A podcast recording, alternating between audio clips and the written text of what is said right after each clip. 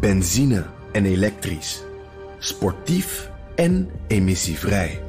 In een Audi plug-in hybride vindt u het allemaal. Ervaar de A6, Q5, Q7 en Q8 standaard met quattro vierwielaandrijving.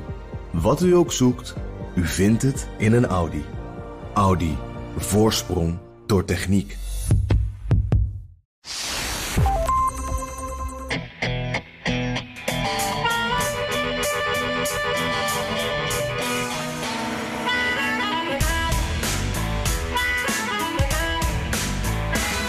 President Biden zei het deze week voor het eerst. Wat de Russen doen in Oekraïne, dat is genocide. Your family budget, your ability to fill up your tank, none of it should hinge on whether a dictator declares war and commits genocide a half a world away. Ja, wat betekenen die woorden van Biden precies en wat zijn de gevolgen van die woorden? Daar gaan we het over hebben. En waarom de gouverneur van Texas een bus immigranten helemaal naar Washington DC stuurt om ze voor de stoep bij Fox News af te leveren. Dit is aflevering 124 van de Amerika-podcast. En ik zeg het nog maar even: ben je nog niet geabonneerd? Doe dat dan meteen. Mijn naam is Jan Posma van achter de keukentafel in Washington DC. Het is hier nog vroeg, uh, maar al een heerlijk kopje koffie erbij. En mijn naam is Bernard Hammelburg vanuit de BNR Podcast Studio. Nog in Amsterdam, maar al met één been in het vliegtuig, Jan. Dus uh, ja, ja ik, ik zeg altijd fair warning, ik kom eraan. ja. ja. Ja. je ziet de mensen al wat om zich heen kijken, want het gaat gebeuren hier. Ja, ja, ja, ja, ja. dan denken ze ook. En, en, en je hebt het. Ja, ja je, je werkt daar naartoe dus. Maar tegelijkertijd heb je het ook uh, natuurlijk uh, nog steeds druk met Oekraïne. En, en je, je, hebt uh, een dubbele dienst deze week. Zeker, toch? zeker, zeker. Want we, we hebben de, mijn zoon en zijn gezin, hè, de vrouw en twee kinderen, twee kleindochtertjes over. En dat is heel leuk, maar het is natuurlijk ook wel heel veel. we doen ja. heel veel. we waren gisteren naar Nemo. Hè? Wat ah, ontzettend, ontzettend. heel wat anders. Heel leuk. Maar ja, dan moest ik wel halverwege weghollen. Um, om even aan te schuiven in de studio bij BNR over Oekraïne. Dus ja, ja. Uh, het is heel veel Oekraïne, Jan, nog steeds. Ja, ja, ik snap het. Ja, dat gaat ook maar door. Hè? En, uh, en, en voor de luisteraars, je zoon, dat is natuurlijk David, die we ja. ook kennen van de podcast. Ja, zeker. Ja. hey, en uh, Bernard, ik, ik, ja, ik, ik, ik heb zelf als ik denk aan de afgelopen week, ik heb een lichtpuntje van de week en, en een beetje een teleurstellingje van de week. Welke wil je horen? Oh, um, ik draai het altijd om. Dus de good news en de bad news. Begin maar met het slechte nieuws. Want daarna okay, dan... dan eindigen we vrolijk. Oké, dat, dat doen ze toch allebei. Nou, ik had een, uh, mijn nieuwsteleurstellingje van deze week, dat was gisteren. Uh, we hadden hier een, een, een raar, eng verhaal hè, over een... ja, ik, ik denk dat je het bijna een aanslag mag noemen nu... want daar wordt die man voor vervolgd. Die schietpartij in de metro in New York, in Brooklyn... wat natuurlijk een heel naar verhaal is, een bloederig verhaal ook. En toen kwam daar gisteren een berichtje naar buiten... via de social media, via Twitter onder andere... kwam een vrij vrolijk Uh, man uh, in beeld. Het schijnt een, een, beveiliger te zijn, maar ik weet niet precies wat die is. In ieder geval iemand daar uit de buurt van waar die vermeende dader, de verdachte, is opgepakt. en die man die had een heel vrolijk verhaal eigenlijk over hoe hij die dader had gezien. meteen de politie had gebeld. En nou, zie dan, hij is opgepakt. Dus overal was het verhaal: dit is de man die het gedaan heeft. Dit is onze held, waar je niemand over hoort. Hij heeft ervoor gezorgd dat de verdachte is opgepakt. En uh, toen zag je ook dat iedereen eventjes een beetje zin had in wat vrolijker nieuws. Dus dat verhaal werd echt ruim gedeeld. Uh, totdat er een berichtje kwam via CNN. Waarin gezegd werd: ja, die verdachte die heeft zichzelf aangegeven. Die heeft zelf met de tiplijn gebeld. En ja, die, die, heeft er dus zelf voor gezorgd dat hij opgepakt werd. En toen zakte het allemaal een beetje in. En dat, dat nare verhaal uit de metro in Brooklyn waren al. Ja, we weten niet wat het motief is. We weten wel dat er veel gewonden zijn. Dat het allemaal vreselijk was daar in die. In dat metrostation. Ja, dat ene kleine lichtpuntje was toen ook weg. Ja, ja een bizar verhaal is het trouwens. En, ja, heel raar. Ja, heel raar. Ja, hey, en, en nou het vrolijke nieuws. Want ja, dit, dit is natuurlijk Nou ja, het was niet ja. Nee, ik, nee, precies. Nee, nou ja, iets wat, ik, wat mij wel vrolijk stemde, dat gebeurde eind vorige week eigenlijk. Dat was uh, afgelopen vrijdag. En uh, toen, toen had uh, net Ketanji Brown Jackson, die was net in het Witte Huis geweest. Daar hadden ze een ceremonie gehad. En nou ja, zij is de nieuwe, het nieuwe lid van het Hoge Rechtshof natuurlijk. De eerste zwarte vrouw die daarin plaatsneemt. En ik dacht, ik ga eens eventjes kijken hoe het bij het Hoge Rechtshof zelf is. Soms is het helemaal stil, gebeurt helemaal niks. Soms staan daar mensen. En dat was nu ook zo. En uh, nou, je kent dat vast wel als je wat langer in een plaats woont... of je komt daar wat vaker, dan, dan ontstaan er een beetje verschillende laagjes. Hè? Je, je, er zijn allerlei dingen die je daar ziet, die je daar meemaakt... en die, herinneringen stapelen zich dan allemaal een beetje op op die plek. Dat heb ik bij het Hoge Rechtshof ook. Uh, nou ja, toen, uh, daar zijn protesten geweest. Ik heb daar de, de Proud Boys zien marcheren. Ik heb daar anti-abortusactivisten gezien in grote grote getalen. Uh, maar ook bij uh, benoemingen van rechters. Uh, de, dood van Ruth Bader Ginsburg. Het was er s'avonds een waken. En toen waren mensen echt aan het huilen. Die waren heel, ja, echt heel teleurgesteld, geschrokken dat die rechter was overleden. en ook natuurlijk Brad Kavanaugh, die benoeming. Dat was een hele controversiële. daar werd veel, heel veel geruzied tussen Democraten en Republikeinen. En daar stonden mensen echt uh, met name democraten, of eigenlijk alleen maar democraten... die stonden echt hysterisch uh, te huilen en te schreeuwen wat er nu was gebeurd. Uh, en nu was er een momentje... Er speelde een bandje, die speelde vrolijke soulmuziek. Er stond een groepje kinderen voor te dansen.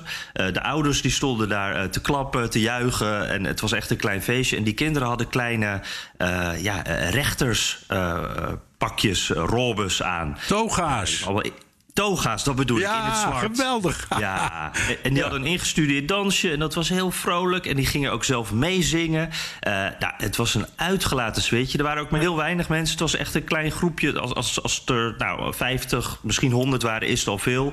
Maar het was zo'n uitgelaten stemming. En het idee was de hele tijd van... nou, kijk eens wat hier is gebeurd. De eerste zwarte vrouw in het Hoge Rechtshof. Jullie kunnen dit ook. Dit is de toekomst. En er stonden inderdaad ook een boel uh, ja, uh, kleine uh, zwarte meisjes tussen te dansen. En dat was echt een vrolijkheid. Ja. En nou, dat was dus een extra laagje daarbij het Hoge Rechtshof Zeker. herinnering. Ben je, ben je, wel eens naar een zitting geweest? Want het is gewoon openbaar, dat Hoge, Hoge Rechtshof. Ja, nee, dat is er nog niet van gekomen. Ja, dat moet je, dat moet je absolu absoluut ja. een keer doen, want het is fascinerend hoor. Ja, omdat je dan binnen, binnen een half uur kun je meedenken naar de manier waarop zij over een kwestie aan het denken zijn. Door, door de ondervraging van getuigen of van advocaten. Dus ik, vind, ik heb het een aantal keer gedaan. Ik vond het fantastisch om het mee te maken. Nou, lijkt mij ook zeker, zeker dat, moet, dat moet ik echt doen inderdaad. Het is tot nu toe uh, heel lang door corona kon het niet. Ik weet niet hoe het nu is. We, we kunnen inmiddels wel meeluisteren hè, met die zittingen. Dat vind ik ook al spannend. Ja. Maar het beeld erbij het lijkt me nog uh, tien keer beter. Ja, ja het is echt, ze zitten echt achter zo'n zo'n hele grote toonbank met z'n allen. Zoals je, dat in de, zoals je het je voorstelt. Zo is het ook echt. Ja, ja, ja. ja. Ik, ja ik, voor mijn gevoel een hele grote, deftige, maar ook wel donkere zaal. Is dat, dat een beetje wat het uh, is? Ja, dat is best goed beschreven. Ja. ja. Goed, zonder er geweest te zijn. Ja. Nou, die, die zet ik op de lijst. En ik laat weten wanneer ik daar dus voor het eerst uh, naar binnen kan. Okay. Uh, maar Bernard, Oekraïne viel net al eventjes heel kort. Um, ja, daar moeten we het natuurlijk even over hebben weer. Uh, dat blijft het belangrijkste lopende verhaal. En uh, deze week noemde Biden voor het eerst de Russische acties in Oekraïne genocide, uh, volkerenmoord. Uh, hij had het hierover tijdens een toespraak in Iowa over inflatie. En, na afloop legde hij nog een keer uit waarom hij het uh, nu uh, genocide noemt. Terwijl hij het begin deze maand nog had over oorlogsmisdaden en echt niet verder wilde gaan dan dat. toen hij het uitlegde, stond hij al op het vliegveld. Dus dat is het geluid dat je er doorheen hoort. I called it genocide because it become clear and clear that Putin is just trying to wipe out the idea of even being able to be a Ukrainian. And the, mount, the evidence is mounting. It's different than it was last week. The more evidence is coming out of the literally the horrible things that the Russians have done in Ukraine. Ja, en Biden zei daarna ook meteen: uh, laat juristen, advocaten het dan maar uitvechten of dit ook voor de wet genocide is. Maar voor mij is het duidelijk. Um, ja, uh, Bernard, we, we, hebben het er uh, ook al eventjes kort over de telefoon over gehad hè, deze week. Want het is nogal een uitspraak. En laten we even beginnen met, met misschien de definitie van genocide. Want het is de zwaarste term eigenlijk die je kan gebruiken. Ja heeft Biden nou gelijk als hij dit genocide noemt? Want voor mij uh, ik hoorde dat en het is allemaal vreselijk. Nou, ja, vooropgesteld, het gaat ja. dus om massamoord die je uh, pleegt tegen een bepaald volk of groep of etnische groep of minderheid of wat dan ook. Uh, met, het, met het doel om die te vernietigen of, uh, of een poging daartoe te doen. Dus dat is genocide. En dan krijg je allerlei vragen. Ja, uh, hoe, om hoeveel mensen moet het dan gaan? Als je er uh, 3000 vermoordt, is het dan al genocide? Of telt dat pas bij 100.000? Ik noem maar wat. Dat is dus niet het geval. Dus in de definitie die de Verenigde Naties hanteert, staat daar eigenlijk niks over. Maar het, wordt wel, het is wel het, massaal. Het probleem, nou nou dat, dat is dus wat genocide is. Um, en in sommige gevallen is het overduidelijk, laten we zeggen. In de Cambodjaanse burgeroorlog, toen de ene helft van de Cambodjanen de andere helft heeft uitgemoord in een burgeroorlog. Ja, dat was genocide. Hoewel uh, sommige mensen zeggen: ja, dat is nog maar de vraag, want het was hetzelfde volk. Dus het was hmm. niet een minderheid ja, of een genocide op jezelf. Kan je genocide op jezelf doen? Dus daar zijn ook al allerlei vragen over gekomen. Um, ja, de beroemdste is natuurlijk de Tweede Wereldoorlog geweest. Hè, met, met de Holocaust, waarbij dat is de enige um, industriële massamoord uit de menselijke geschiedenis. Nou, dat was zonneklaar. Uh, dat, dat, uh, dat dat genocide was. En um, nou, dat, dat, dat begrip is toen, uh, bij wijze van spreken, heeft toen voor het eerst echt omvangrijk leven gekregen. Maar het is een hele ingewikkelde zaak om aan de hand van aanwijzingen die nog niet compleet zijn, om al zo'n conclusie te trekken. En wat mij opviel, uh, Jan, was dat hij het eerst zei. En dat hij daarna nog een keer herhaalde. Ja, jongens, voor degene die twijfelt, dit is echt wat ik bedoel hoor. Het is massamoord. Ja, ja, dat heeft er misschien mee te maken dat hij eerder nog wel eens werd teruggefloten als hij wat zei. Dat het Witte Huis er daarna met een berichtje kwam. Dat ging toen bijvoorbeeld over uh, uh, dat, dat hij uh, in een speech zei... ja, maar die man die kan toch niet aan de macht blijven, for God's sake, over Poetin. En toen kwam er daarna een berichtje van het Witte Huis. Nou, zo, hij bedoelde niet dat we een regi regime change gaan doen daar. dat hij nu toch even duidelijk... Nee, nee toen, toen, toen, zag je ook zijn woordvoerders in een stuip schieten ongeveer. Hè? ja, precies. Om dat allemaal weer recht te zetten. Maar dat is waar. Maar dit hierbij zei hij dus: nee, ik bedoel dit echt. Ja, en, en nog één dingetje bij over die definitie. Hè? Want ik kan me voorstellen, als je het juridisch gaat bekijken, dat er dan ook echt die intentie moet zijn voor, voor ja, die volkerenmoord. Ik heb Poetin uh, dat soort dingen niet horen zeggen. Nou, is dat ook, als je zoiets begaat, hoef je dat natuurlijk. Ja, is het ook niet iets wat je hoeft uit te spreken. Maar ik kan me voorstellen dat het in juridisch opzicht wel belangrijk is. Hebben we Poetin iets horen zeggen dat hij dit van plan is? Hij heeft het steeds over denazificatie. Uh, maar hij heeft het volgens mij niet over het. het uh, ja, het uitmoorden van het Oekraïnse Nee, hij draait het om. Hij zegt, door wat wij doen, ze hebben wij een genocide weten te voorkomen in de Donbass.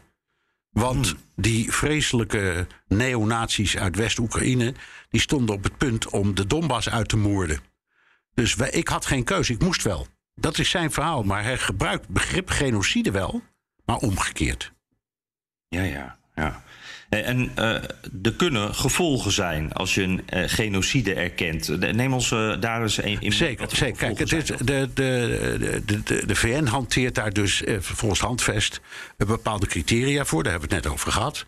en dat is niet noodzakelijk identiek aan massamoord. Het is ook niet identiek aan oorlogsmisdrijven. Het gaat om het gericht ja, proberen om een volk of een deel van een volk of een groep of een minderheid of een religieuze groep uh, uit te moorden. Uh, dat, dat, is, uh, dat is wat genocide wil. Nou heeft zich in het verleden, daar hadden we het net ook al, daar hebben ze natuurlijk een heleboel voorbeelden voor gedaan. Um, je hebt het, het, bekendste voorbeeld is misschien wel uit de recente geschiedenis de oorlog in Rwanda. Toen um, de ene helft, of toen de, het ene volk, hè, de, had de en de, toets, de Hutus en de Tutsis. En, en dat waren twee stammen die tegen elkaar vochten. En daarbij zijn 800.000 mensen uitgeroeid. Op de meest barbaarse manier. Dat was naar ieders opvatting een typisch voorbeeld van genocide. Um, alleen Bill Clinton, die toen president was in 1993, die heeft geweigerd dat begrip te gebruiken. En, dan, en de vraag is waarom. En dan kom je op tweede onderdeel van uh, het handvest van de VN. Want dat zegt dan, als een land dat constateert, dan heeft het consequenties, dan heeft het de plicht om ook in te grijpen. En dat wilde Clinton niet vastleggen. Hij heeft overigens later gezegd dat hij spijt had dat hij dat niet gewoon heeft gezegd. Uh, en daar ook mee gedreigd, enfin, de consequenties daarvan aan had, had aanvaard. Maar uh, dat speelt nu ook weer. Als Biden zegt er wordt genocide gepleegd in Oekraïne, dan verplicht hem dat om in te grijpen. Dat is nogal wat. Vandaar dat hij die juristen noemde. Die zei, hij zei dus ja, nou ja, die juristen moeten dat allemaal dan maar even uitzoeken. Maar voor mij is het genocide. Dat is een heel belangrijk verschil. Dus daarmee heb ik de indruk dat hij zichzelf ontdoet van die uh, internationale verplichting om ook dan de Amerikaanse krijgsmacht in te zetten om de zaak te regelen. Ja, en, en die disclaimer, hè, dat, dat vind ik wel een, een interessant. Want daar heb ik veel over na zitten denken van hoe, wie zegt dit? Of in welke hoedanigheid zegt hij dit nu? Want hij zegt dit uh, Biden in een officiële speech. Dit was niet uh, even geïmproviseerd. Dit was echt zo bedoeld om het zo te zeggen. Maar door die disclaimer uh, maakt het uit, uiteindelijk toch ja, niet helemaal het Witte Huisstandpunt, maar toch zijn persoonlijke standpunt. Precies, toch? het zit er een beetje tussenin. Uh, het feit dat hij het zo nadrukkelijk zei en nog herhaalde, betekent, vind ik, dat het net iets verder gaat dan alleen maar de privépersoon of uh, de, de president, maar zonder zijn periferie van de Verenigde Staten. Dit gaat wat verder. En ik ben dus ook heel benieuwd wat het voor gevolgen heeft, want het is nogal wat. Ik denk wel aan een andere kant, um, namelijk. Uh, de, de Amerikanen die ergeren zich een beetje aan het gedrag van Europa.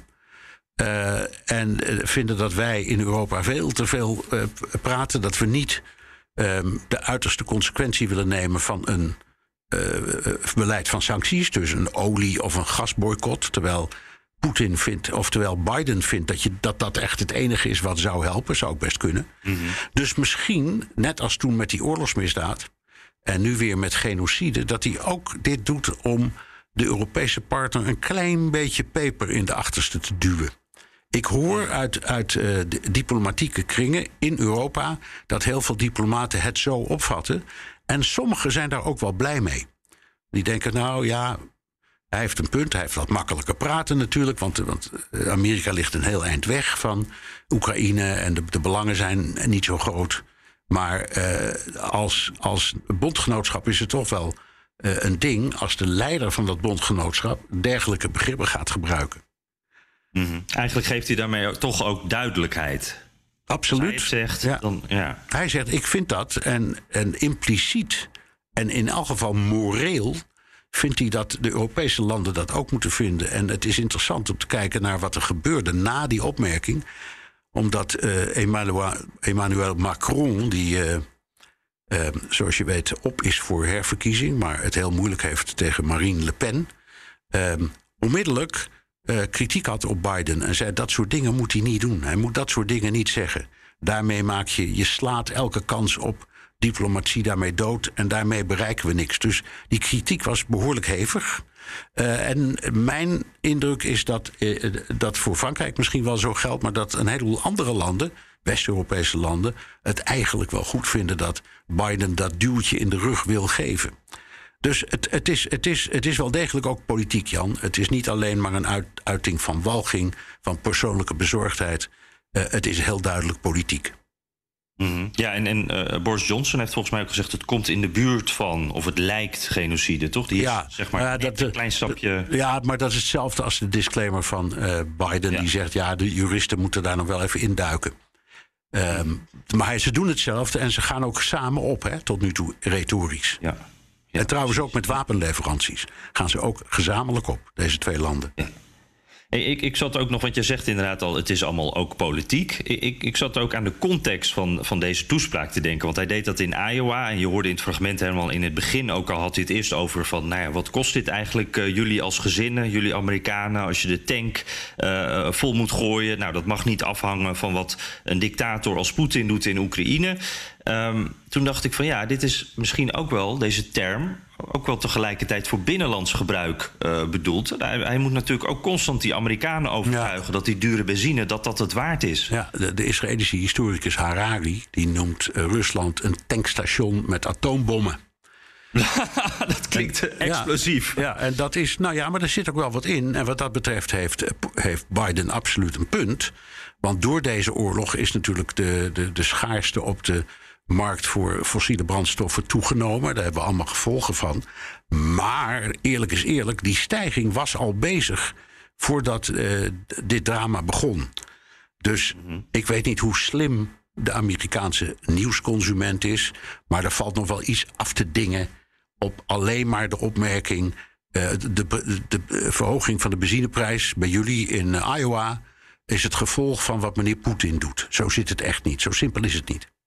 Nee, dat is een goed punt. Want dat is ook wel een, een discussiepunt hier. Uh, wat met name Republikeinen na, naar voren brengen. Uh, ja, die, die, inflatie die was al gaande voordat die oorlog in Oekraïne plaatsvond. Uh, Biden die noemt dit ook dan de, door Poetin veroorzaakte inflatie. En daarop zeggen Republikeinen steeds: nee, dit is de Biden-inflatie. Jawel, dus maar dat is, dat is net als wat Trump deed met de China-virus. dat, mm. dat gaat zo in de politiek.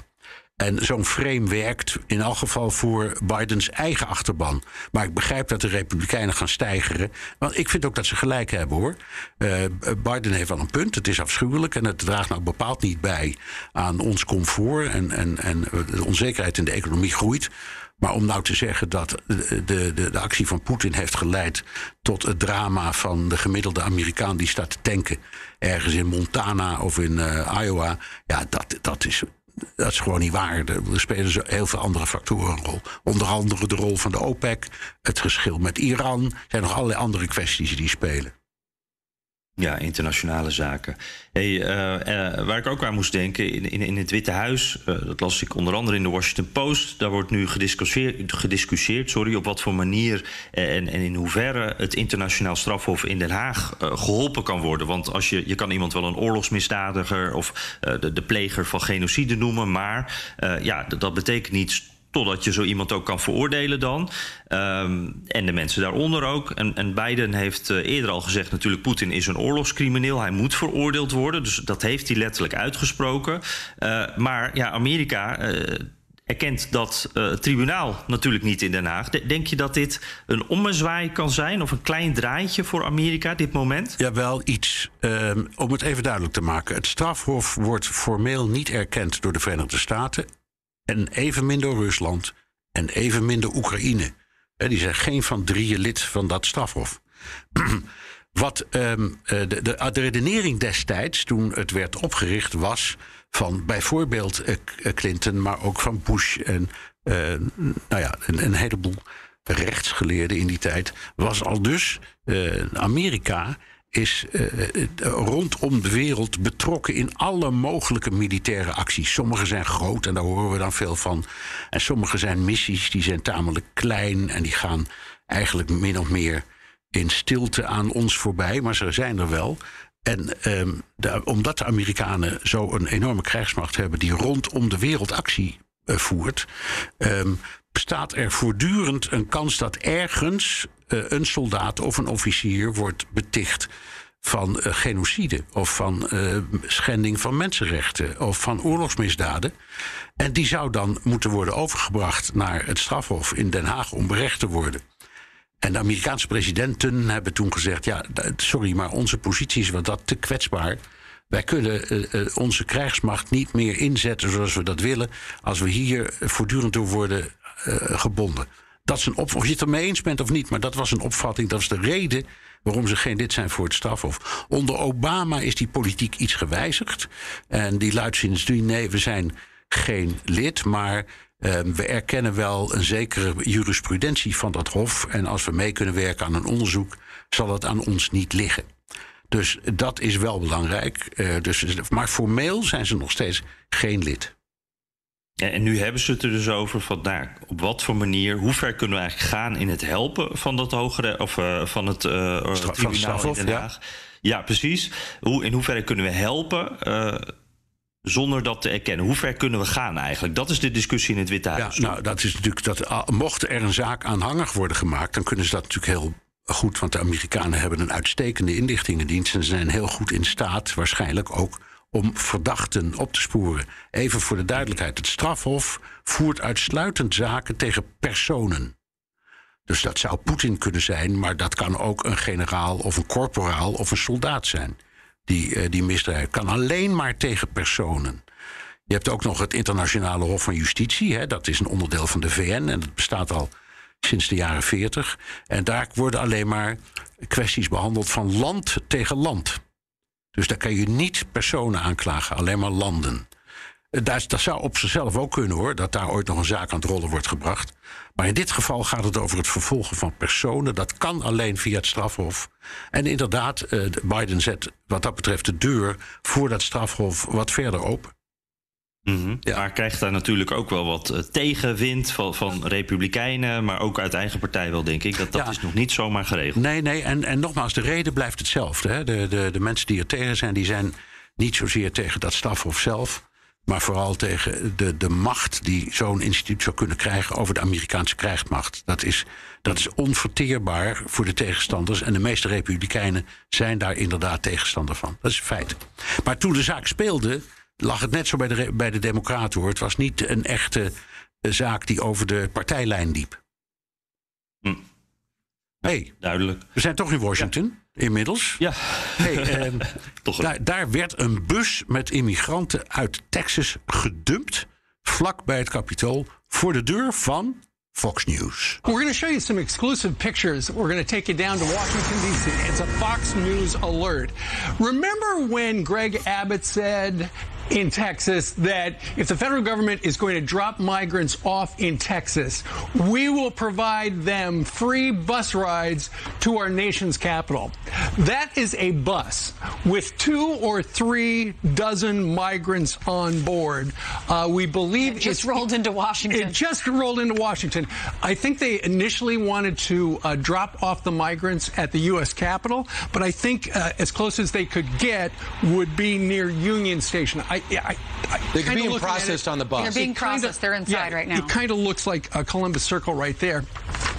So uh, that is what uh, Jen Psaki referred to as well. That's just a publicity stunt. They're- Nope, it's that- not. that's not going to happen. Well, ladies and gentlemen, it is happening. Jan, wat is hier in vredesnaam aan de hand? Ja, je, je hoort de, de wat vrolijke verbazing bij Fox News. Hè. Die, die lachen er een beetje om. Die, die, vinden, die vinden het wel grappig eigenlijk. Dat is een beetje de toon die ik er in ieder geval in hoor. Ja. Ehm, en, en dat is wel. eh, nou, dat is nogal wat. Want wat er aan de hand is, je hoorde de uitleg al een beetje. De, de gouverneur van Texas, Greg Abbott, eh, die is al een tijdje boos. Want eh, sowieso vindt hij dat de beide regering de grenzen niet goed bewaakt. Daar heeft hij in Texas mee te maken natuurlijk. Want hij, zit, hij heeft een grote grens met Mexico. dus hij merkt de gevolgen daarvan.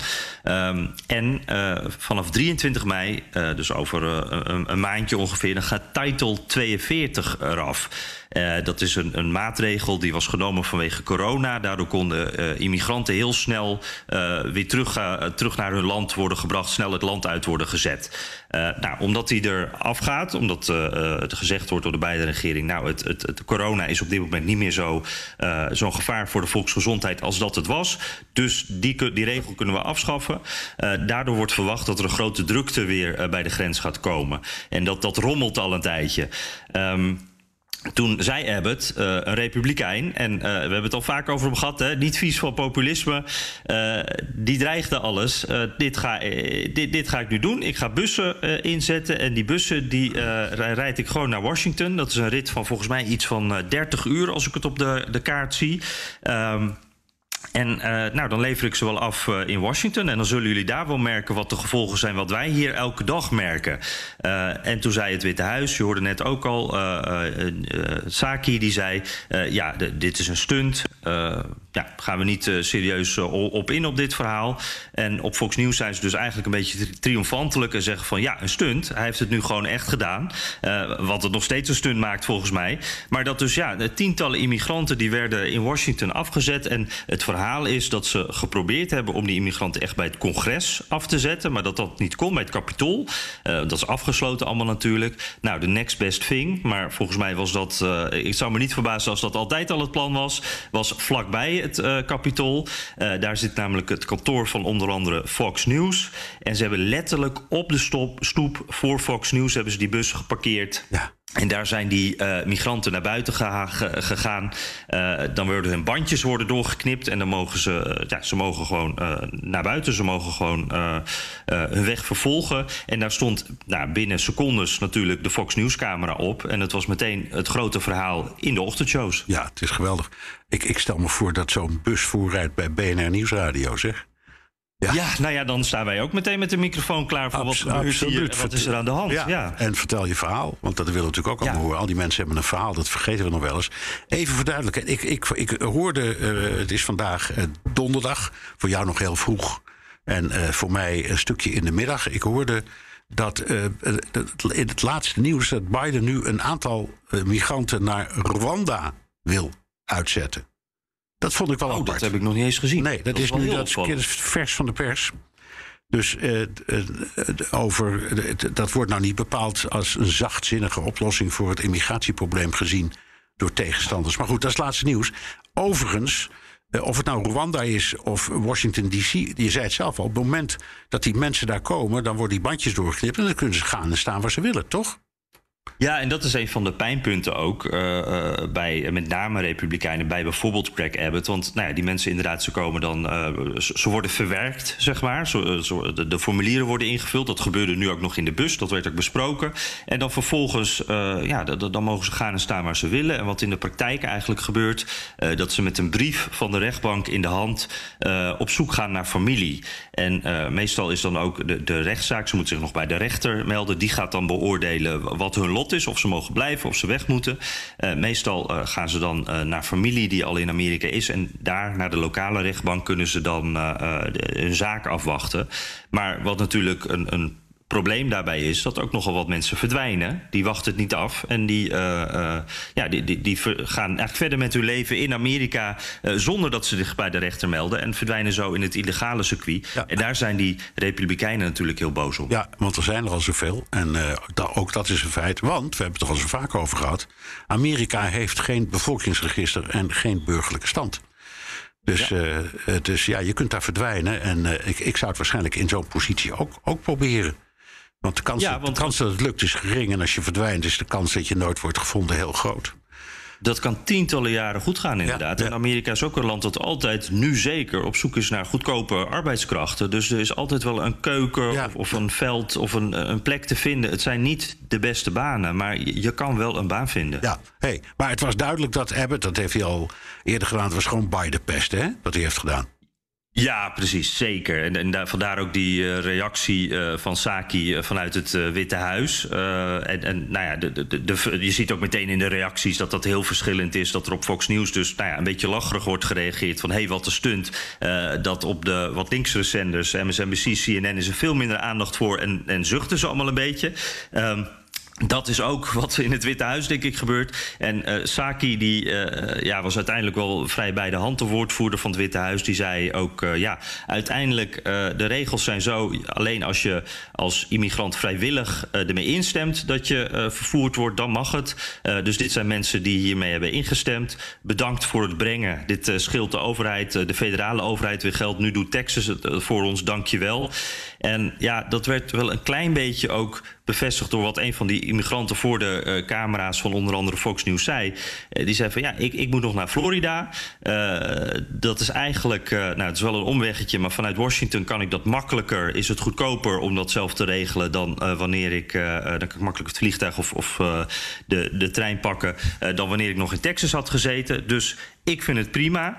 Eh, en eh, ook, ook eh, lokale goede doelen die al reageerden. Die zeiden van nou, wij zorgen wel dat ze te eten krijgen. Washington is natuurlijk een vrij linkse stad. Dus daar wordt er wel op die manier naar gekeken. En ja, ik moest ook wel een klein beetje lachen. Want. ehm, in dit spelletje, eh, dat, gaat maar door. Hè? En het is een beetje elkaar eh, zwarte pieten. En, en de gouverneur van eh, Florida, DeSantis... wat natuurlijk een echte Trumpist is... en ja, die, die ook een hele duidelijke... Trump-achtige mening hierover heeft. Die heeft al eerder gezegd van ik wil eh, die mensen niet bij mij in de staat. Ik ga ze met de bus naar Delaware brengen. De thuisstaat van eh, Joe Biden. En een van die immigranten voor die camera die zei dus van ik moet naar Miami. Eh, er werd meteen al gezegd van nou die man die krijgt het druk. Want die moet nu eerst van Texas naar Washington. Dan van Washington naar Miami. En met een beetje pech wordt hij daarna nog naar, weer naar Delaware ver- verstuurd. Het zijn politieke pionnen. Ja, maar je krijgt wel een groot stuk van het land te zien, hè? Dat, dat Ja, dat, dat wel. Helemaal- oh, beetje Ja. cynisch. Ja, nou ja, nee, maar, maar het is natuurlijk dat, dat, dat, dat ja, sollen met die mensen.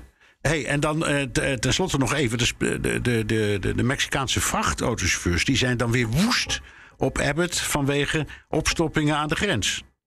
Ja, ja de, de, Abbott die heeft ook gezegd van het is hier gewoon onveilig uh, voor mijn uh, bevolking, voor de Texanen. Dus ik ga alle vrachtwagens ga ik, uh, controleren aan de grens. En die Mexicaanse, met name vrachtwagenchauffeurs, zeggen erop: ja, dit kost ons veel te veel tijd. Wij gaan protesteren. En die blokkeren nu ook de boel. Die, er zijn demonstraties. Dus er speelt weer van alles bij de grens. En ja, Bernard, we hebben het volgens mij misschien wel al tien keer erover gehad. Er komen weer verkiezingen aan. Uh, hier gaan we het nog uh, vaker over hebben. En, en of het nou stunts zijn of, of dingen die gecreëerd zijn, zoals nu wel door Abbott, uh, of niet. ja, dit wordt echt een thema met de verkiezingen. Ja, ja. ja 23 mei gaat die, die beperking vanwege corona wordt opgeheven.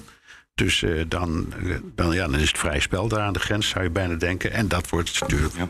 inzet van de verkiezingen. Want het is uh, dit onderwerp. Het is een heel dankbaar onderwerp daarvoor, zal ik maar zeggen. Ja. Zeker. Ja. ja. hey, Jan, luisteraarsvragen. Uh, eerst nog even dit. Uh, je kunt die vragen ook inspreken of als tekstboodschap sturen naar de Amerika Podcast WhatsApp. Het nummer is 06 28 13 50 20. Ja, en uh, met de opmerkingen, wij maken het alsjeblieft niet te lang. Uh, dan kunnen we makkelijker uh, laten horen. Kunnen we er ook meer laten horen. En zorg dat je adres erbij zit. Want dan maak je natuurlijk kans op die vrije Amerika-podcast Mok. Met de illustratie van Erik Kolen. De eerste is de deur uitgegaan. Dus nou, die wil iedereen wel natuurlijk. zullen we naar de eerste gaan, Bernard? Ja hoor. En dat is een audiovraag. Hi Jan, Bernard, hier Ivo Bouwman. we zien desinformatie in het medialandschap vaak als een groot probleem in de huidige tijd.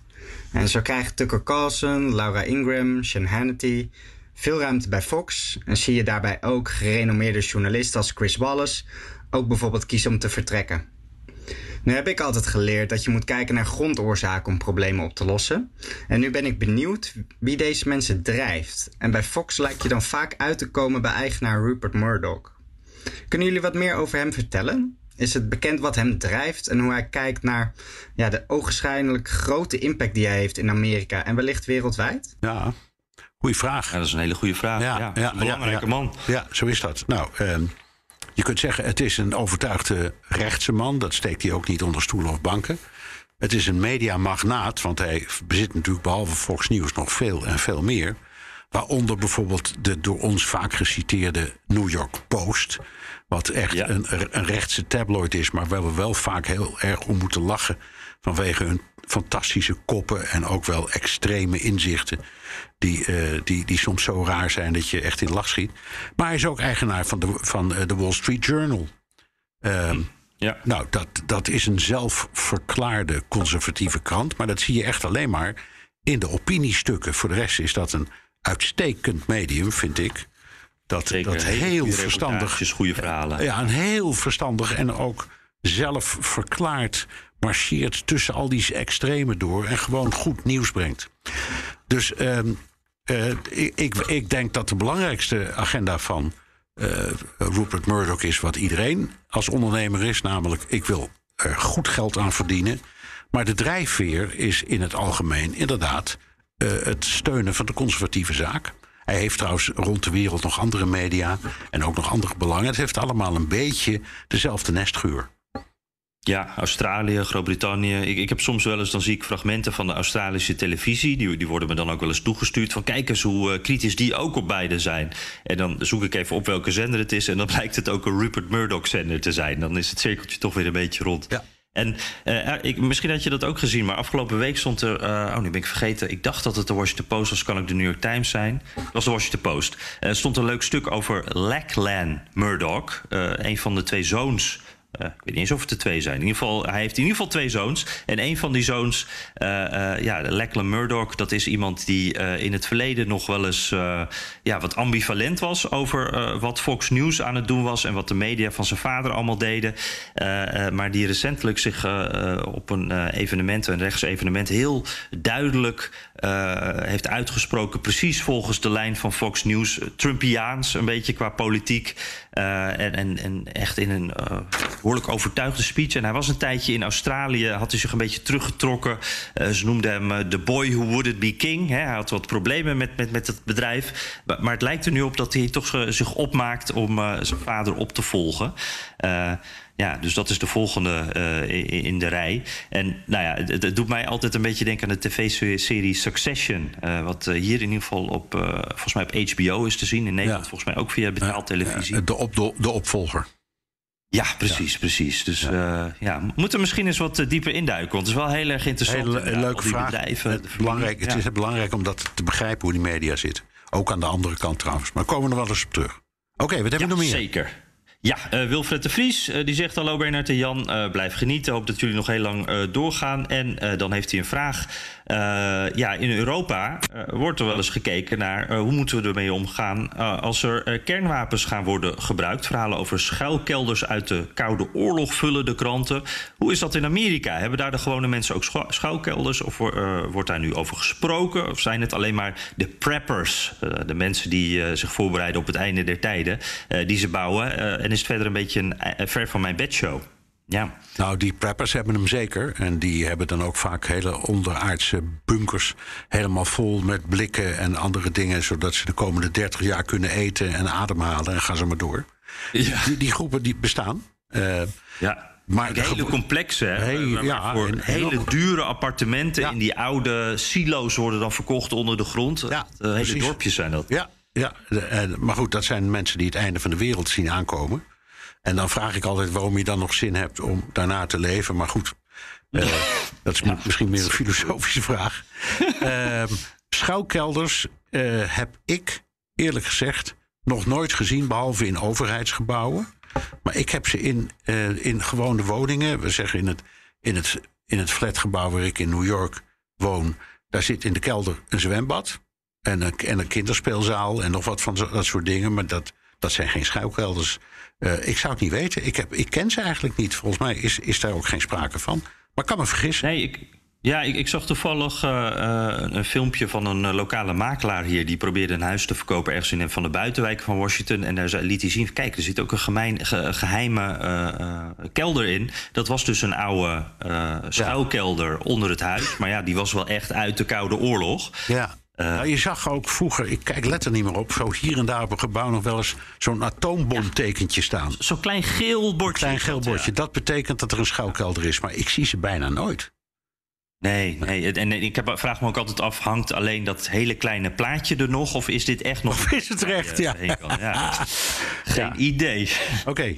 Volgende? Nee, volgende audiovraag, ja. Oké. Hallo Bernard en Jan, met Owen hier uit Tilburg. Mijn vraag gaat over presidenten. Ik ben wel benieuwd. Wie vinden jullie de beste president die de Verenigde Staten nooit gehad heeft? Oftewel, welke man of welke vrouw die nooit het hoogste ambt mocht bekleden, van welke man of vrouw zeggen jullie, nou, die had best eens president mogen zijn? En vooral ook, waarom vinden jullie dat? Nou, ja, ik vind dit een fantastische vraag, Bernard. Ook een super moeilijke, maar fantastisch. Ja, ga, dan ga je gang. Nou, ik, ik, uh, ik had een naam. Uh, ja, het is een wat gekke naam. Maar ik, het was de eerste naam die in me opkwam. Uh, dat was eh, Arnold Schwarzenegger. En voordat je gaat lachen. Um, hij heeft de laatste tijd, tijdens de coronacrisis, maar ook nu, nu, richting Rusland, neemt hij filmpjes op. En daarin gedraagt hij zich echt als een soort older statesman. Hij is natuurlijk de oud-gouverneur van Californië, dus hij heeft ook wel wat ervaring. En ik heb dus dan het gevoel, als ik dat zie, met name als het over de verdeeldheid in Amerika gaat, van nou, hij kan geen president worden, hij is hier niet geboren. Maar als er iemand is die de mensen weer een beetje bij elkaar zou kunnen brengen. En dan ook nog een oud filmster. Dat past toch ook wel in Amerika. Arnold Schwarzenegger. Ja. Helaas niet geboren in de Verenigde Staten. Nee, gaat nooit gebeuren. Dus hij kwalificeert niet. Dat, is, uh, dat maakt het lastig, vind ik. Ja, um, ja, ja, zeker. Ja, ja ik, uh, ik, ik kijk um, eerlijk gezegd even naar de meest recente presidentsverkiezingen. Nu, nu we er zo over praten, omdat ik denk dat dat zit ons allemaal nog in het hoofd. Hè. Trump die begon tegen twaalf uh, uh, anderen. Um, mm-hmm. En dat zette mij op een gedachte dat uh, daar in die partij toch hele waardevolle mensen rondlopen. hebben we het al eerder over gehad, zoals Nikki Haley. Eh, Ja. de, de rockstar van de Republikeinen. Ook, ook iemand die zeer conservatief is, maar wel een ontzettend leuke vrouw. En ook van Indiaanse afkomst. Het zou eens wat anders zijn. En ehm, bij de Democraten dacht ik en hoopte ik destijds eh, eerst op eh, eh, de burgemeester van New York, maar die was te oud en die is uiteindelijk, ondanks al zijn geld, afgehaakt. En toen dacht ik er nog steeds aan Pete Buttigieg. Die eh, eh, vond ik een hele goede kandidaat. Zei hele verstandige dingen. Voortdurend. Ik heb hem die hele campagne niet, op, eigenlijk niet op iets echt doms of zo kunnen betrappen. Hij is nu in dit kabinet minister van Verkeer. Dus hij, hij zit al, heeft ervaring. Dus ik zou hopen dat hij zich kandidaat stelt. Hoewel ik vrees dat hij dat niet doet uit fatsoen. Hmm, wel een hele leuke. Ik zag, hij, hij komt naar Nederland hè, voor die Invictus Games. Yes. En dat had ik getweet. En ik, nou, ik zag zoveel enthousiaste Nederlanders. Die mogen natuurlijk allemaal niet stemmen. Maar eh, ik merk dat hij in Nederland wel echt populair is. Ja, zeker. Ja. Hey, eh, ja, eh, wij, wij moeten eigenlijk weer een beetje door, hè, Bernard. Want we zitten allebei met een heel vol schema. Ja. Ehm, dus ik ben bang dat we het hierbij toch maar even moeten laten. Oeh, Jan, nou ja, we hadden nog, er ligt nog heel veel, maar doen we volgende week? Ah, ja, dus laten we dat maar weer... zoveel we, we, we aardige- geloven het vaker, maar we proberen het. Nog zoveel aardige audiovragen en briefjes. En ik, kan, eh, ik blijf zeggen dat we ontzettend trots zijn dat dat gebeurt. Dus bedankt, Ja. ondanks ons tijdgebrek. En bovendien, we zitten alweer tegen de 50 minuten aan. Dus dat was hem. Heb je nog recensies, Jan? Ik had er eentje. Eh, nou ja, we werden even tre- streng eh, toegesproken, eh, Bernard. Via Apple Podcast was dat een recensie. Dat was één ster volgens mij zelfs, van Jos van Rooij. Ik ik trek mijn handen er even vanaf, want dit was podcast 122. Toen was ik op vakantie en ik weet niet wat jullie toen hebben gedaan, Bernard. Want Jos die stuurt rommeltjes uitzending met ook nog eens nul nieuws. Heren, u kunt ook wel eens een week in bed blijven liggen. Nou, wat, wat is daar gebeurd, Bernard? Geen idee, maar dat laatste vind ik een heerlijke suggestie. ja, helemaal nu. Dat zou eigenlijk Ja, niet uitkomen. het, het, is, het is met. Ik maak, nou, jij ook, maar we maken zo krankzinnig lange dagen. Ik zou wel eens een weekje Ja. bed willen liggen, ja hoor. En eh, sorry, Ja, vind ik ook. sorry Jos, ehm, eh, ik zou zeggen, wees wat preciezer. Eh, ik wil wel iets zeggen wat ik echt vind. Een podcast is niet bedoeld voor nieuws. Het is leuk als het erin zit en we behandelen het. Maar een podcast is in mijn smaak bedoeld om dingen wat breder neer te zetten. En ook eens te kijken naar dingen die het gewone nieuws vaak niet halen. Eh, dat, dat verhaal over die, die bus met eh, vluchtelingen die naar Washington ging. Nou, Jos, ik duig, duig, eh, daag je uit. Vertel mij maar eens in welke Nederlandse krant dat heeft gestaan. Dus dat zijn dingen waarnaar wij heel bewust zoeken. We zijn geen nieuwsrubriek, want BNR heeft in de ochtend en aan het einde van de middag uitstekende nieuwsprogramma's. En door de, door de dag heen ook hele goede specials. Dus daar gaan we helemaal niet tegen concurreren. Dat willen we ook helemaal niet. Nee, Eh, nee, we praten uiteindelijk ook een beetje wat we zelf leuk vinden. Hè? Dat, eh, Ook, ook dat, ook dat, ook dat. Maar ik vind het gewoon belangrijk om. om eh, ik neem wat Jos zegt serieus. En misschien is het. Maar dat hij zegt nul nieuws. Ja, nou, dat is zo. Dat kan best. Dat, dat maakt het niet minder interessant om er nog eens over te praten. Toch? Eens. Ja, Ja, oké. eens. Ja. Terugluisteren kan via de BNR-site, Apple Podcast en Spotify. Heb je vragen, opmerkingen, kritiek of complimenten... dan kan het ook met een tweet naar Jan Postma USA of BNR De Wereld... of heel ouderwets met een mailtje naar dewereld.bnr.nl. En je kunt ook je vraag inspreken of intikken op de Amerika Podcast WhatsApp. Het nummer is 06 2813 5020. En welk platform je ook kiest, zet behalve je naam ook je adres eh, erbij. En ik zeg het eh, omdat ik dacht, ik zou best Owen van Oers willen nomineren. Jan, die net die vraag stelde over ja. de beste president die Amerika nooit heeft gehad.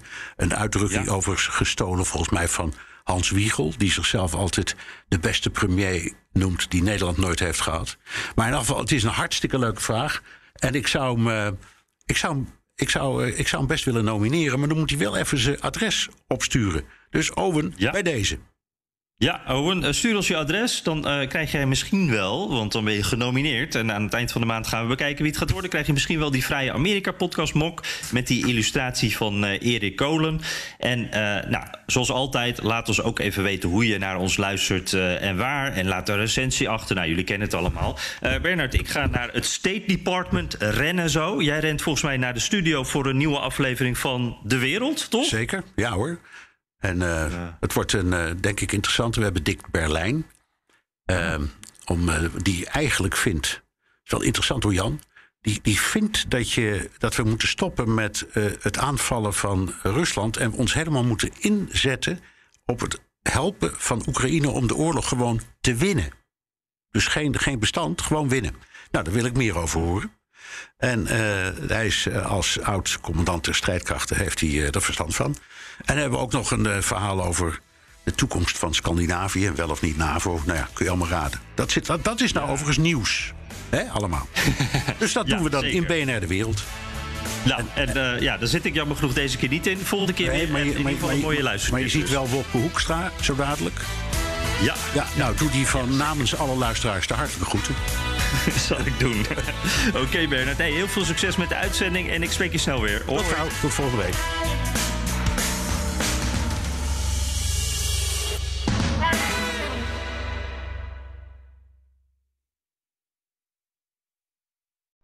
Benzine en elektrisch. Sportief en emissievrij. In een Audi plug-in hybride vindt u het allemaal. Ervaar de A6, Q5, Q7 en Q8 standaard met quattro vierwielaandrijving. Wat u ook zoekt, u vindt het in een Audi. Audi. Voorsprong door techniek.